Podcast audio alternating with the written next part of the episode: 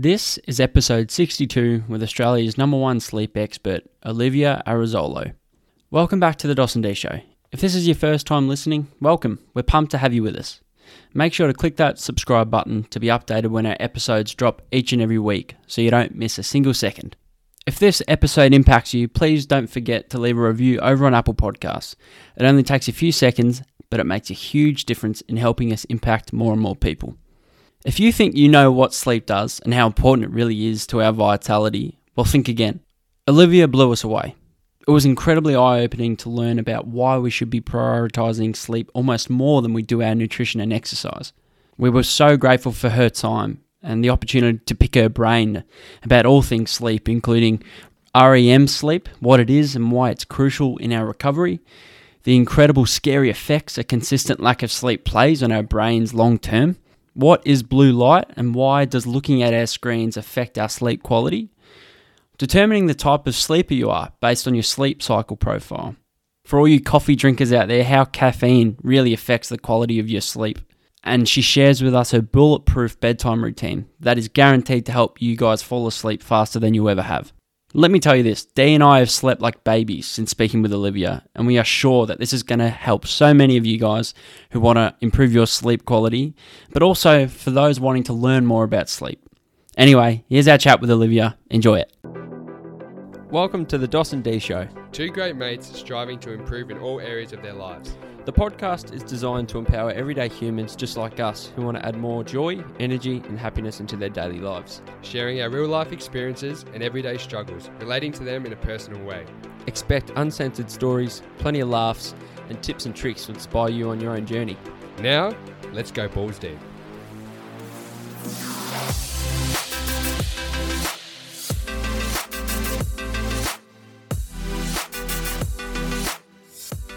So, Doss, how'd you sleep last night? I'll be honest, mate. I uh, slept pretty average. I have the last couple of nights slept pretty average, mate. What about you? I slept okay, but I think I'll sleep a lot better tonight because we've got Australia's number one sleep expert with us, Olivia Arezzolo. Welcome to the Doss and D Show. Thank you. Thank you for having me, gentlemen. Oh, we are very, very grateful to have you on the show, Olivia. I want to start it straight off the bat. How do we know we've had a good night's sleep? Let's get straight into that. How do we know? How do Dee and myself know we wake up tomorrow and go, oh, that was good? I think it's uh, exactly as you just asked each other. How do you feel? Feel pretty average today, I will say. I think that's pretty reflective of an average sleep then, to be honest. You can use qualitative data, like like how do you feel, or you can use more quantitative data, like a Fitbit or, you know, an Oura ring. Both have their value. Not everyone has a Fitbit, not everyone has an Oura ring, but everyone has the capacity to ask themselves, how energetic do I feel? Hmm. And another very open-ended question, but why is it so important to, to get a good night's sleep? So one, it's impacts how we feel, but on a scientific level, um, you've got an increase in growth hormone um, by about seventy percent. That's, that's the amount of growth hormone produced during slow wave sleep. Now, that is key for cellular repair and recovery, your metabolism as well. Um, so if you compromise your sleep, you will have less synthesis of this key hormone. And so that's why you feel really fatigued. And on a muscular level, you often won't be able to simply feel that energy that you otherwise would. Stress-wise, there's an increase of a hormone called cortisol, which is our stress hormone. It means it leaves us feeling really anxious, wired, and awake if it's in excess. That increases by thirty-seven percent after one night of insufficient sleep. And there's also a rise of a neurotoxin called beta amyloid of about five percent per night when you have insufficient sleep. Now, beta amyloid is responsible for memory loss and a lack of mental clarity. When it's accumulated in plaques in the brain, that is a hallmark of Alzheimer's disease. So, so physically, cognitively, mentally, sleep is really important. So we're currently, you know, searching for all these different cures for all these different diseases, and sounds like we need a, probably a big part of it is just getting our sleep better. Correct, correct. I literally just finished editing a chapter in my book. It was all around health conditions linked to sleep. You know, I just mentioned Alzheimer's, like cardiovascular disease. Those sleeping less than five hours have a forty-five percent increased risk for having a heart attack. Crazy. Insomniacs are ten times more likely to have depression and seventeen times more likely to have an anxiety disorder. That's that's crazy, because we tend to value, like, it just seems like the media portray, like, we always exercise, eat well, but sleep always seems to be the third one on the list. That seems to be like the forgotten part, or the the bonus aspect of your health. I don't understand why we don't prioritize it enough. How many hours should we actually be sleeping? I think ideally you want to be sleeping seven to nine. That does depend on how stressed you are. Like, if you're stressed, then you often need more. If you are catching up on sleep, so say, for example, you've been having inadequate sleep for, you know, a few days, weeks, months, years, then you often find you need a like refractory period where you catch up on sleep. And it also depends on your genetics. There are some genes that, like variations of a gene called D E C two, can code for short sleep or long sleep, which means that if you do have that variation, you will only sleep, you need about six point two five hours of sleep per night. Whereas if you don't have that variation, you need eight point zero six hours of sleep per night. So there's a number of factors, um, but looping back into your first question around why the media doesn't pay so much attention to it, I feel like it used to be the forgotten third pillar, but you would have noticed in recent years, I feel that it's uh, coming up in greater and greater and greater importance. You know, five years ago, nobody was talking about sleep. Now it's considered one of, you know, the fundamentals. And I'd I'd say in years to come, it's probably going to be the fundamental. Then exercise and food come on top of that, because that's essentially what it does. You know, there are, if you don't sleep enough, your cortisol level goes up. That compromises muscle growth. If you don't sleep enough, you have an increased in increase in a hunger hormone called ghrelin by twenty-eight percent. And a decrease in your satiety hormone called leptin by eighteen percent. And you'll have an increase in your appetite by twenty-four percent. Wow, that's interesting. On average, people who are, have insufficient sleep will eat four hundred eighty-five more calories per day. When you don't sleep enough, there was a research paper that found people sleeping eight and a half hours on a calorie controlled diet and moving a certain amount, they were able to lose fifty-five percent more body fat when they slept eight and a half hours versus when the exact same people slept five and a half hours.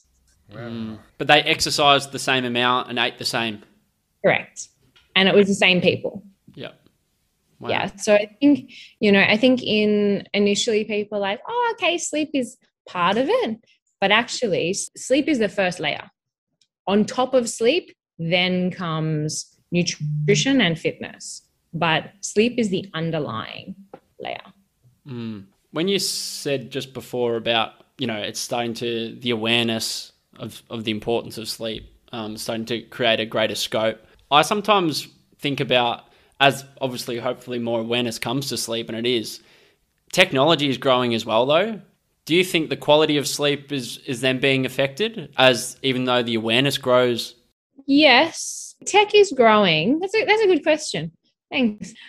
Tech is growing, but that doesn't mean that uh, that's necessarily a bad thing.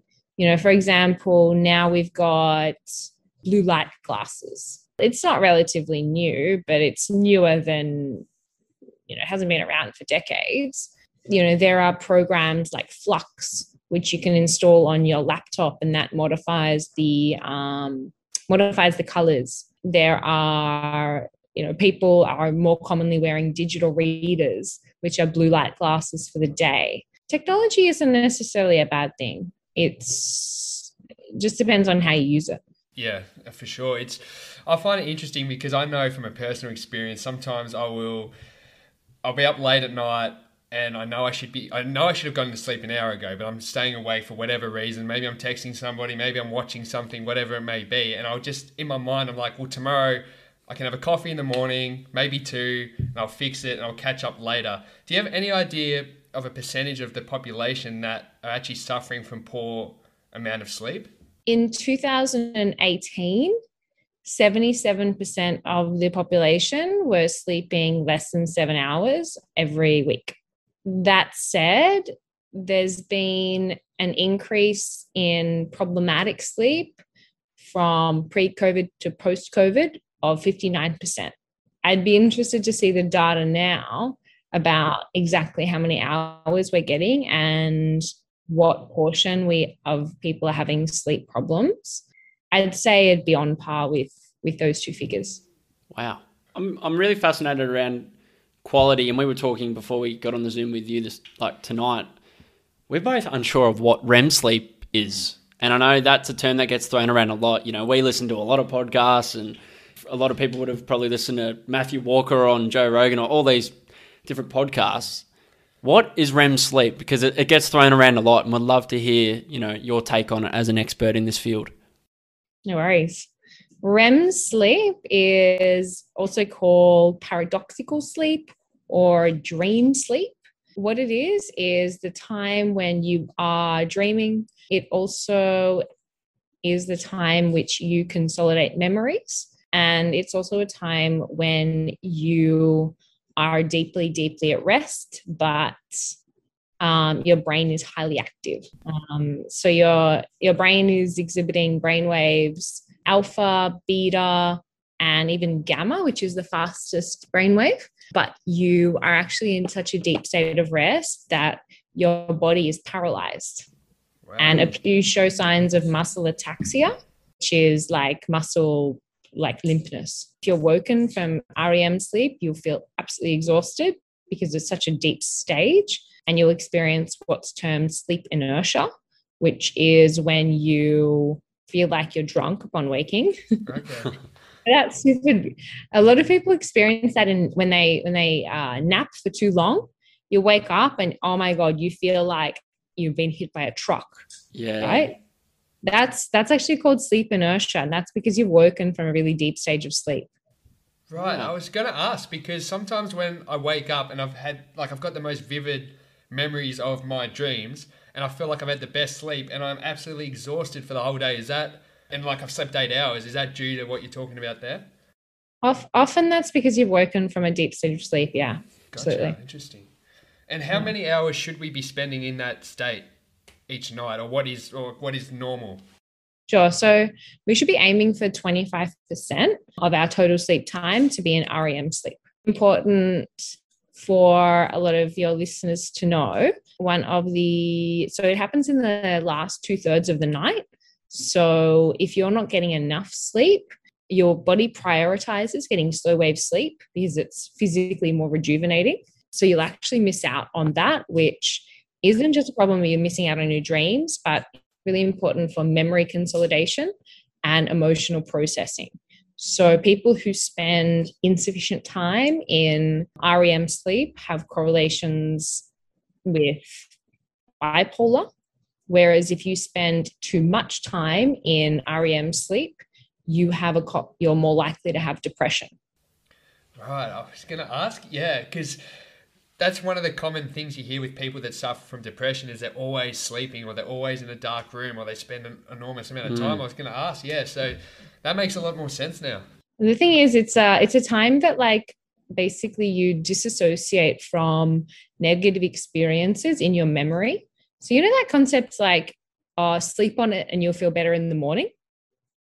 So that's what happens in REM sleep. Your brain literally processes all of the memories from the day past and filters out the stuff that you need to remember and makes you feel more neutral about the negative experiences, because it's uh, it's advantageous for you to remember things at a more neutral level than to be really, really upset about it constantly, right? So the my my my, my appreciation that is that people who have depression are spending too much time in that reflective state and they're, you know, over processing. But the thing is with depression, oversleeping can be linked to depression because it limits our sunlight hours. Sunlight is a, a helps our body to produce serotonin. Serotonin is a happiness hormone. It also allows us, you know, enough time to do things that make us happy, like socialize and exercise and contribute. So yeah, so there's uh, there's a, this is just a few reasons why people with depression are more likely to oversleep. It's very common. Yeah, I, I find that interesting because I've never considered myself a oversleeper. I've never probably been an oversleeper. I've never really experienced it. I'm probably someone that's been uh, someone that you could say is sleep deprived, you know, which is embarrassing for me to say this now because I'm like, bloody hell, sleep is so important. But um, mm. can you talk a bit more in detail around how does someone know that they're an oversleeper? You know, is, is it people who sleep in, or is it just because of a, you mentioned that lack of energy and that maybe mopiness, like what, how do you know which one you are? Mm-mm. Um, so like anything beyond ten hours a night is a sign of oversleeping, and that's like regularly sleeping that long. Like one, once, one or two nights, everyone's going to have that, especially, you know, if you're catching up on sleep, for example. But if you are sleeping over ten hours a night on a regular basis, that's a sign. Um, but also still waking up feeling fatigued, that's another sign.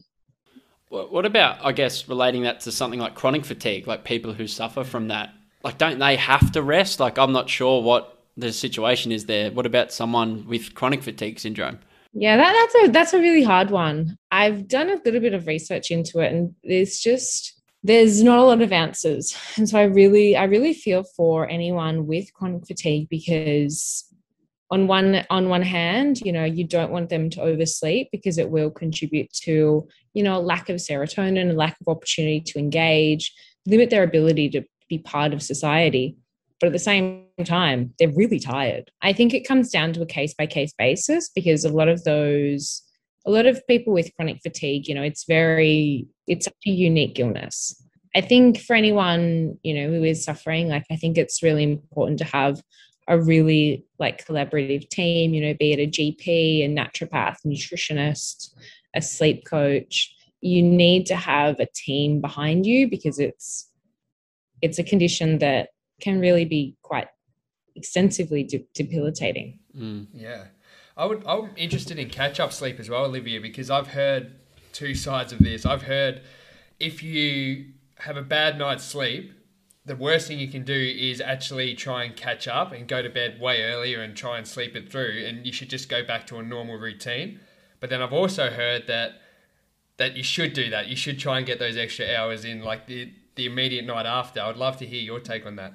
I think, so if you are able to fall asleep with ease in the evening at like a reasonable time, you know, I'm not talking like six p.m. kind of thing, Um, but as long as it's, you know, a few hours within your bedtime, then I would think that's okay.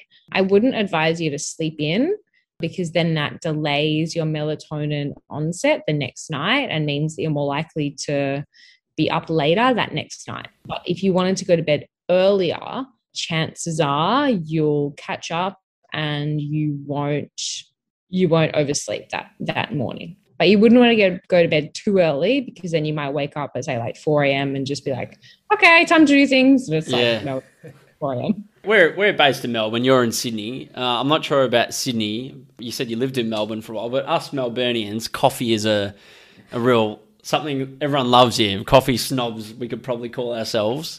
I want to hear the effects coffee has on sleep, or caffeine, I should say, because I don't want to go into, I haven't done any studies or anything, but I think I was listening to a podcast and they were saying there was something in coffee that is actually good for our health. It's just the caffeine side of things that is what keeps us up or something. I would love to hear your take on what coffee or how coffee affects our sleep and what is the latest time someone should drink a coffee. Can I ask you, was um, the thing that was beneficial? It was it was Matthew Walker on the School of Greatness like about four weeks ago, and I can't remember what, exactly what he said.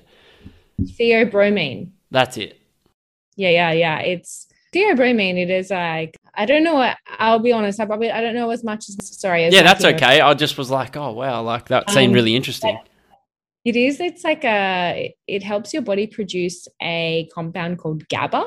Yeah. And GABA is a calming hormone. Um, so it's the major inhibitory hormone for your body. So it helps you feel more calm. Um, and that's why like, it's actually really rich in chocolate as well and cacao, and it's full of antioxidants and just mm. a really like great super nutrient. And so that's why like, although coffee does have caffeine, it does have the- theobromine as well, which can be beneficial. Mm. Um, in terms of the latest time you should have caffeine, my recommendation is nothing after lunch.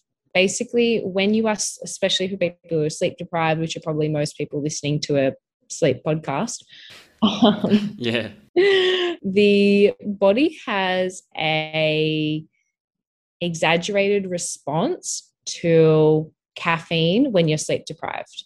So you release more adrenaline and more noradrenaline after caffeine in a sleep deprived state, leaving you more anxious, more alert, more sleepless than if you were rested. Um, this is due to a dysfunction in your H P A axis, which is the hypothalamus pituitary adrenal axis. You got that out very well. Yeah, well done. Thanks. You can tell I haven't had any Aperol spritzers since, you know, the weekend, and it's Wednesday, so. I want to relate it because I've had a good look on your website, Olivia, and there's some really interesting information around food as well. So just sort of on top of Doss's question with coffee, I would like to know about food, because what's your information about having a s- snack at like midnight if you can't sleep? Is there actually food that can be beneficial? Because we were, or I was always told growing up, you know, once you've had dinner or say past ten o'clock, do not eat anything. It's bad for your metabolism. It's bad for this. It's bad for that. But are there foods that can actually help you? So you wouldn't want to do it out of choice. Like, it's not like, oh yeah, it's gonna it's gonna be beneficial just as a regular thing. And, that, and that's because if you the act of digesting food is super super taxing on the body and limits your ability to go into deep slow wave sleep. And remember, that's the stuff, that's the really good quality stuff that we mentioned all the way at the start. You don't really want to do it like as a regular thing, but if you are literally like ravenous and like, say if you're like unable to sleep because you're so hungry, then yeah, you should have a snack. And in terms of what you should have, um, definitely combining something with something, a carbohydrate with a protein is best.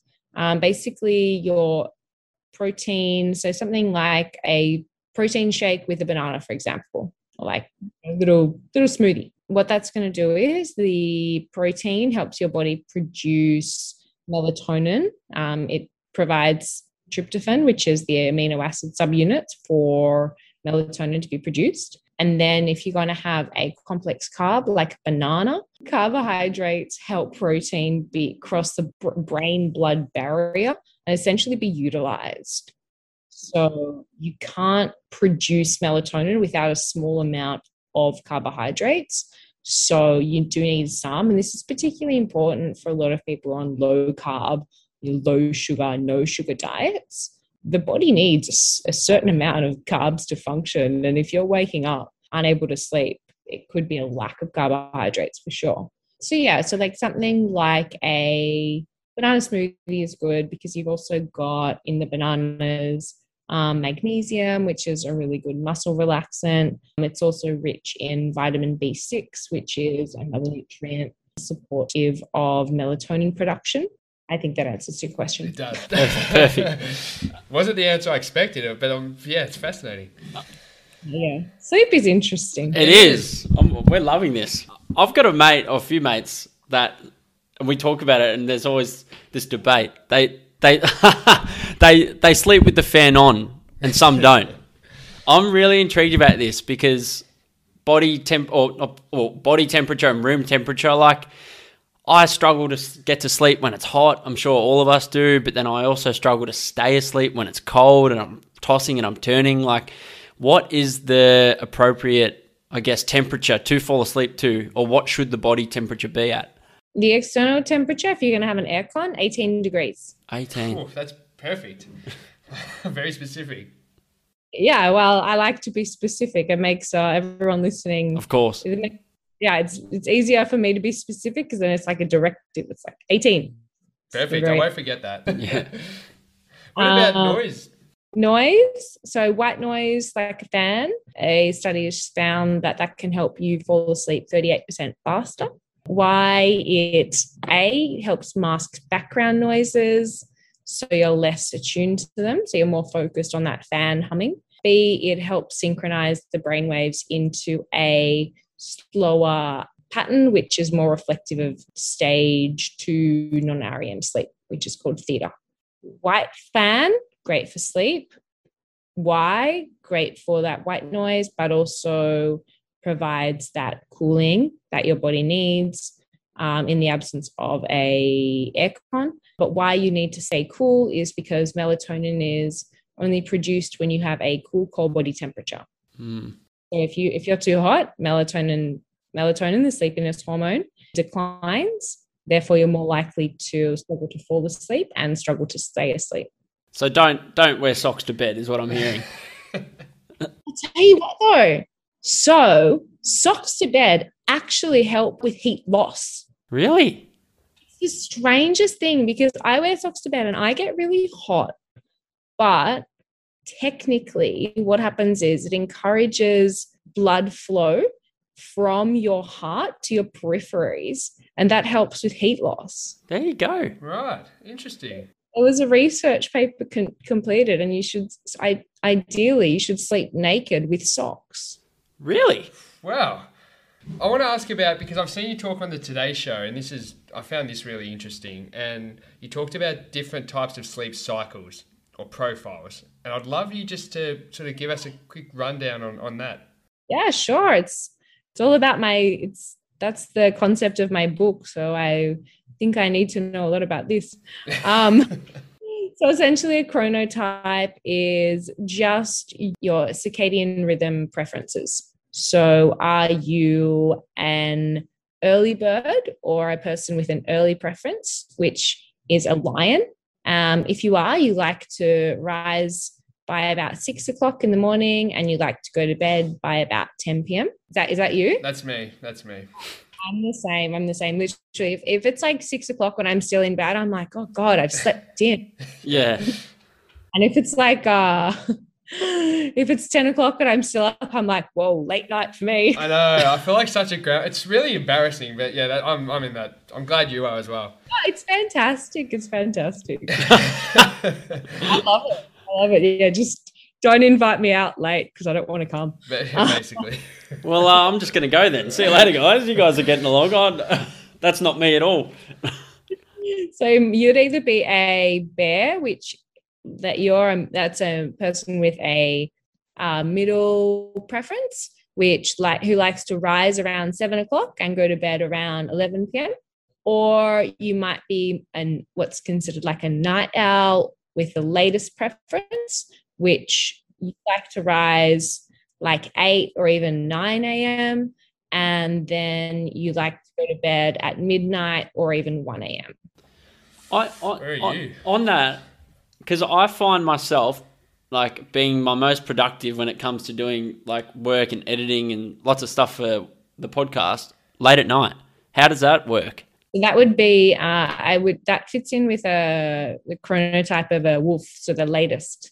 So it's interesting, like you know, circadian rhythm, it does control the sleep-wake cycle, but it's not just about the time that you're going to sleep and waking up. It actually controls everything from when you should eat your biggest meal to the times that you're most productive and most alert to the times that you should have sex.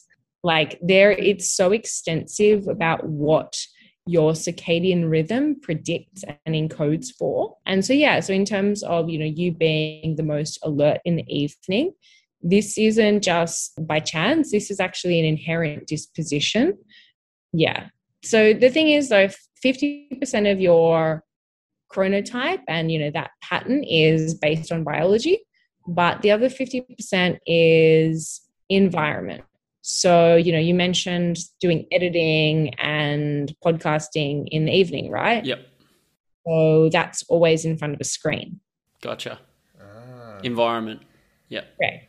Right. So I'm wondering if you had, if you were in like, if you were camping, for example, and had no artificial light, would you still stay up and be so alert and awake and productive in that evening time? I'd, I'd say probably not. No, it's, yeah, it sounds like it's, yeah, much more forced. That's yeah. Very interesting. Mm-mm. I think that there's even, um, there's evidence that people in cities are more likely to be the later chronotypes, be it a bear or a, or a wolf, compared to um, people living in rural areas. They're more likely to be lions, like the early early chronotype, simply because they don't have as much artificial light. Hmm. I like the names for them as well. Easy to remember. I'm guessing it's a silly question, but is there is any of them better than the other, or is it just based on genetics and, and what suits each person? So it's there's not one better or worse, but the lion chronotype, that's you and I, does have the best health profile. So we sleep the best, we have the fewest health problems. You know, the wolves, the latest chronotype, just overall, they're two point five times more likely to have poor general health. Mm. And it's actually quite phenomenal in terms of the research. They're basically at a disadvantage of everything. Like they're more likely to be insomniacs. They're more likely to have depression, anxiety. They're more likely to suffer from obesity, overweight, have type two diabetes, have cardiovascular disease, have Alzheimer's, A D H D, like everything. Mm. Thanks for scaring me. I have a question, Olivia, before we sort of, because I, I want to talk a bit more about yourself sort of as we get towards the end of this podcast, but just for our listeners, and do you have any just very, I know it's hard and everyone's a different case, but generic tips, like how, if you really are struggling to sleep and you can't turn your mind off, like, you know, like we've all experienced anxiety at night where you're thinking about the next day or the next week and you just cannot get to sleep. Is, do you have any tips that, you know, we can all implement now or when that happens? Yeah, absolutely. So I have a signature bedtime routine, which I recommend for like everyone. So step one is to block out blue light. Blue light is the main factor to control the circadian rhythm and the main factor to control your melatonin levels. So less blue light equals more melatonin equals you automatically find it easier to fall and stay asleep.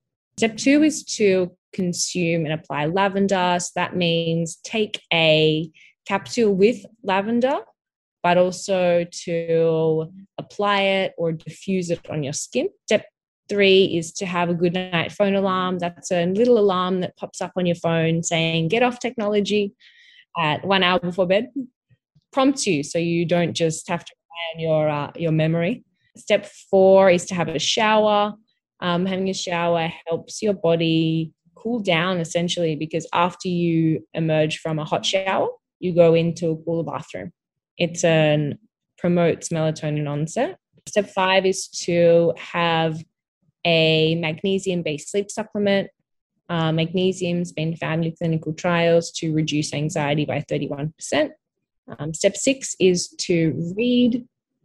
Reading has been found to reduce stress and anxiety, including that inability to switch off in six minutes.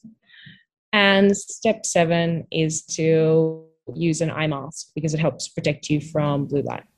Oh, interesting. Wow. They, thanks for sharing those. I quick question on the reading. Yeah, I'm glad you said that. And we read a lot of self-help or books that require thinking or highlighting or, you know, what type of books, like, should I be reading a book that's more, doesn't matter? Fantasy book. Yeah, yeah.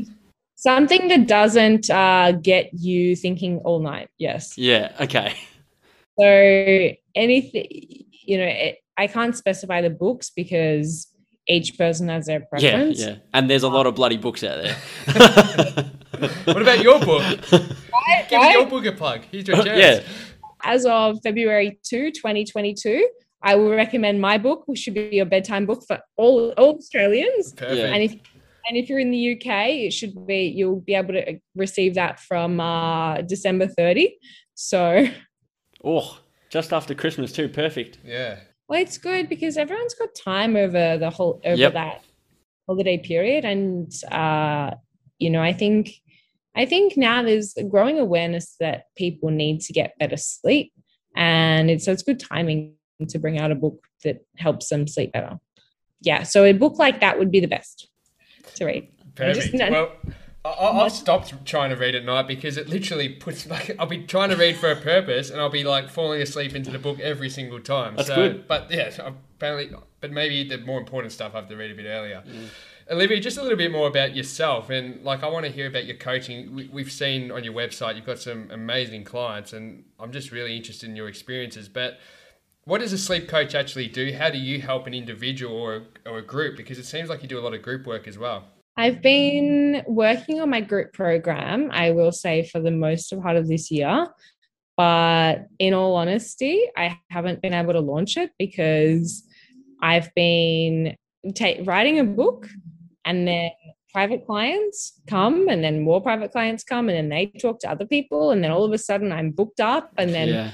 Had all this time, and then I actually don't, and then I'm like, hey, you know what, I kind of actually just want like some space, just to, like, you know, be a normal human and go to the beach and Live. Not be like yeah. up, you know, booked in back to back. So I've been intending on doing launching my own group program, which I haven't done, but I have done quite a few, like, you know, group seminars and things like that, which has usually been for more my corporate clients, like Fitbit or Google, which has been really cool.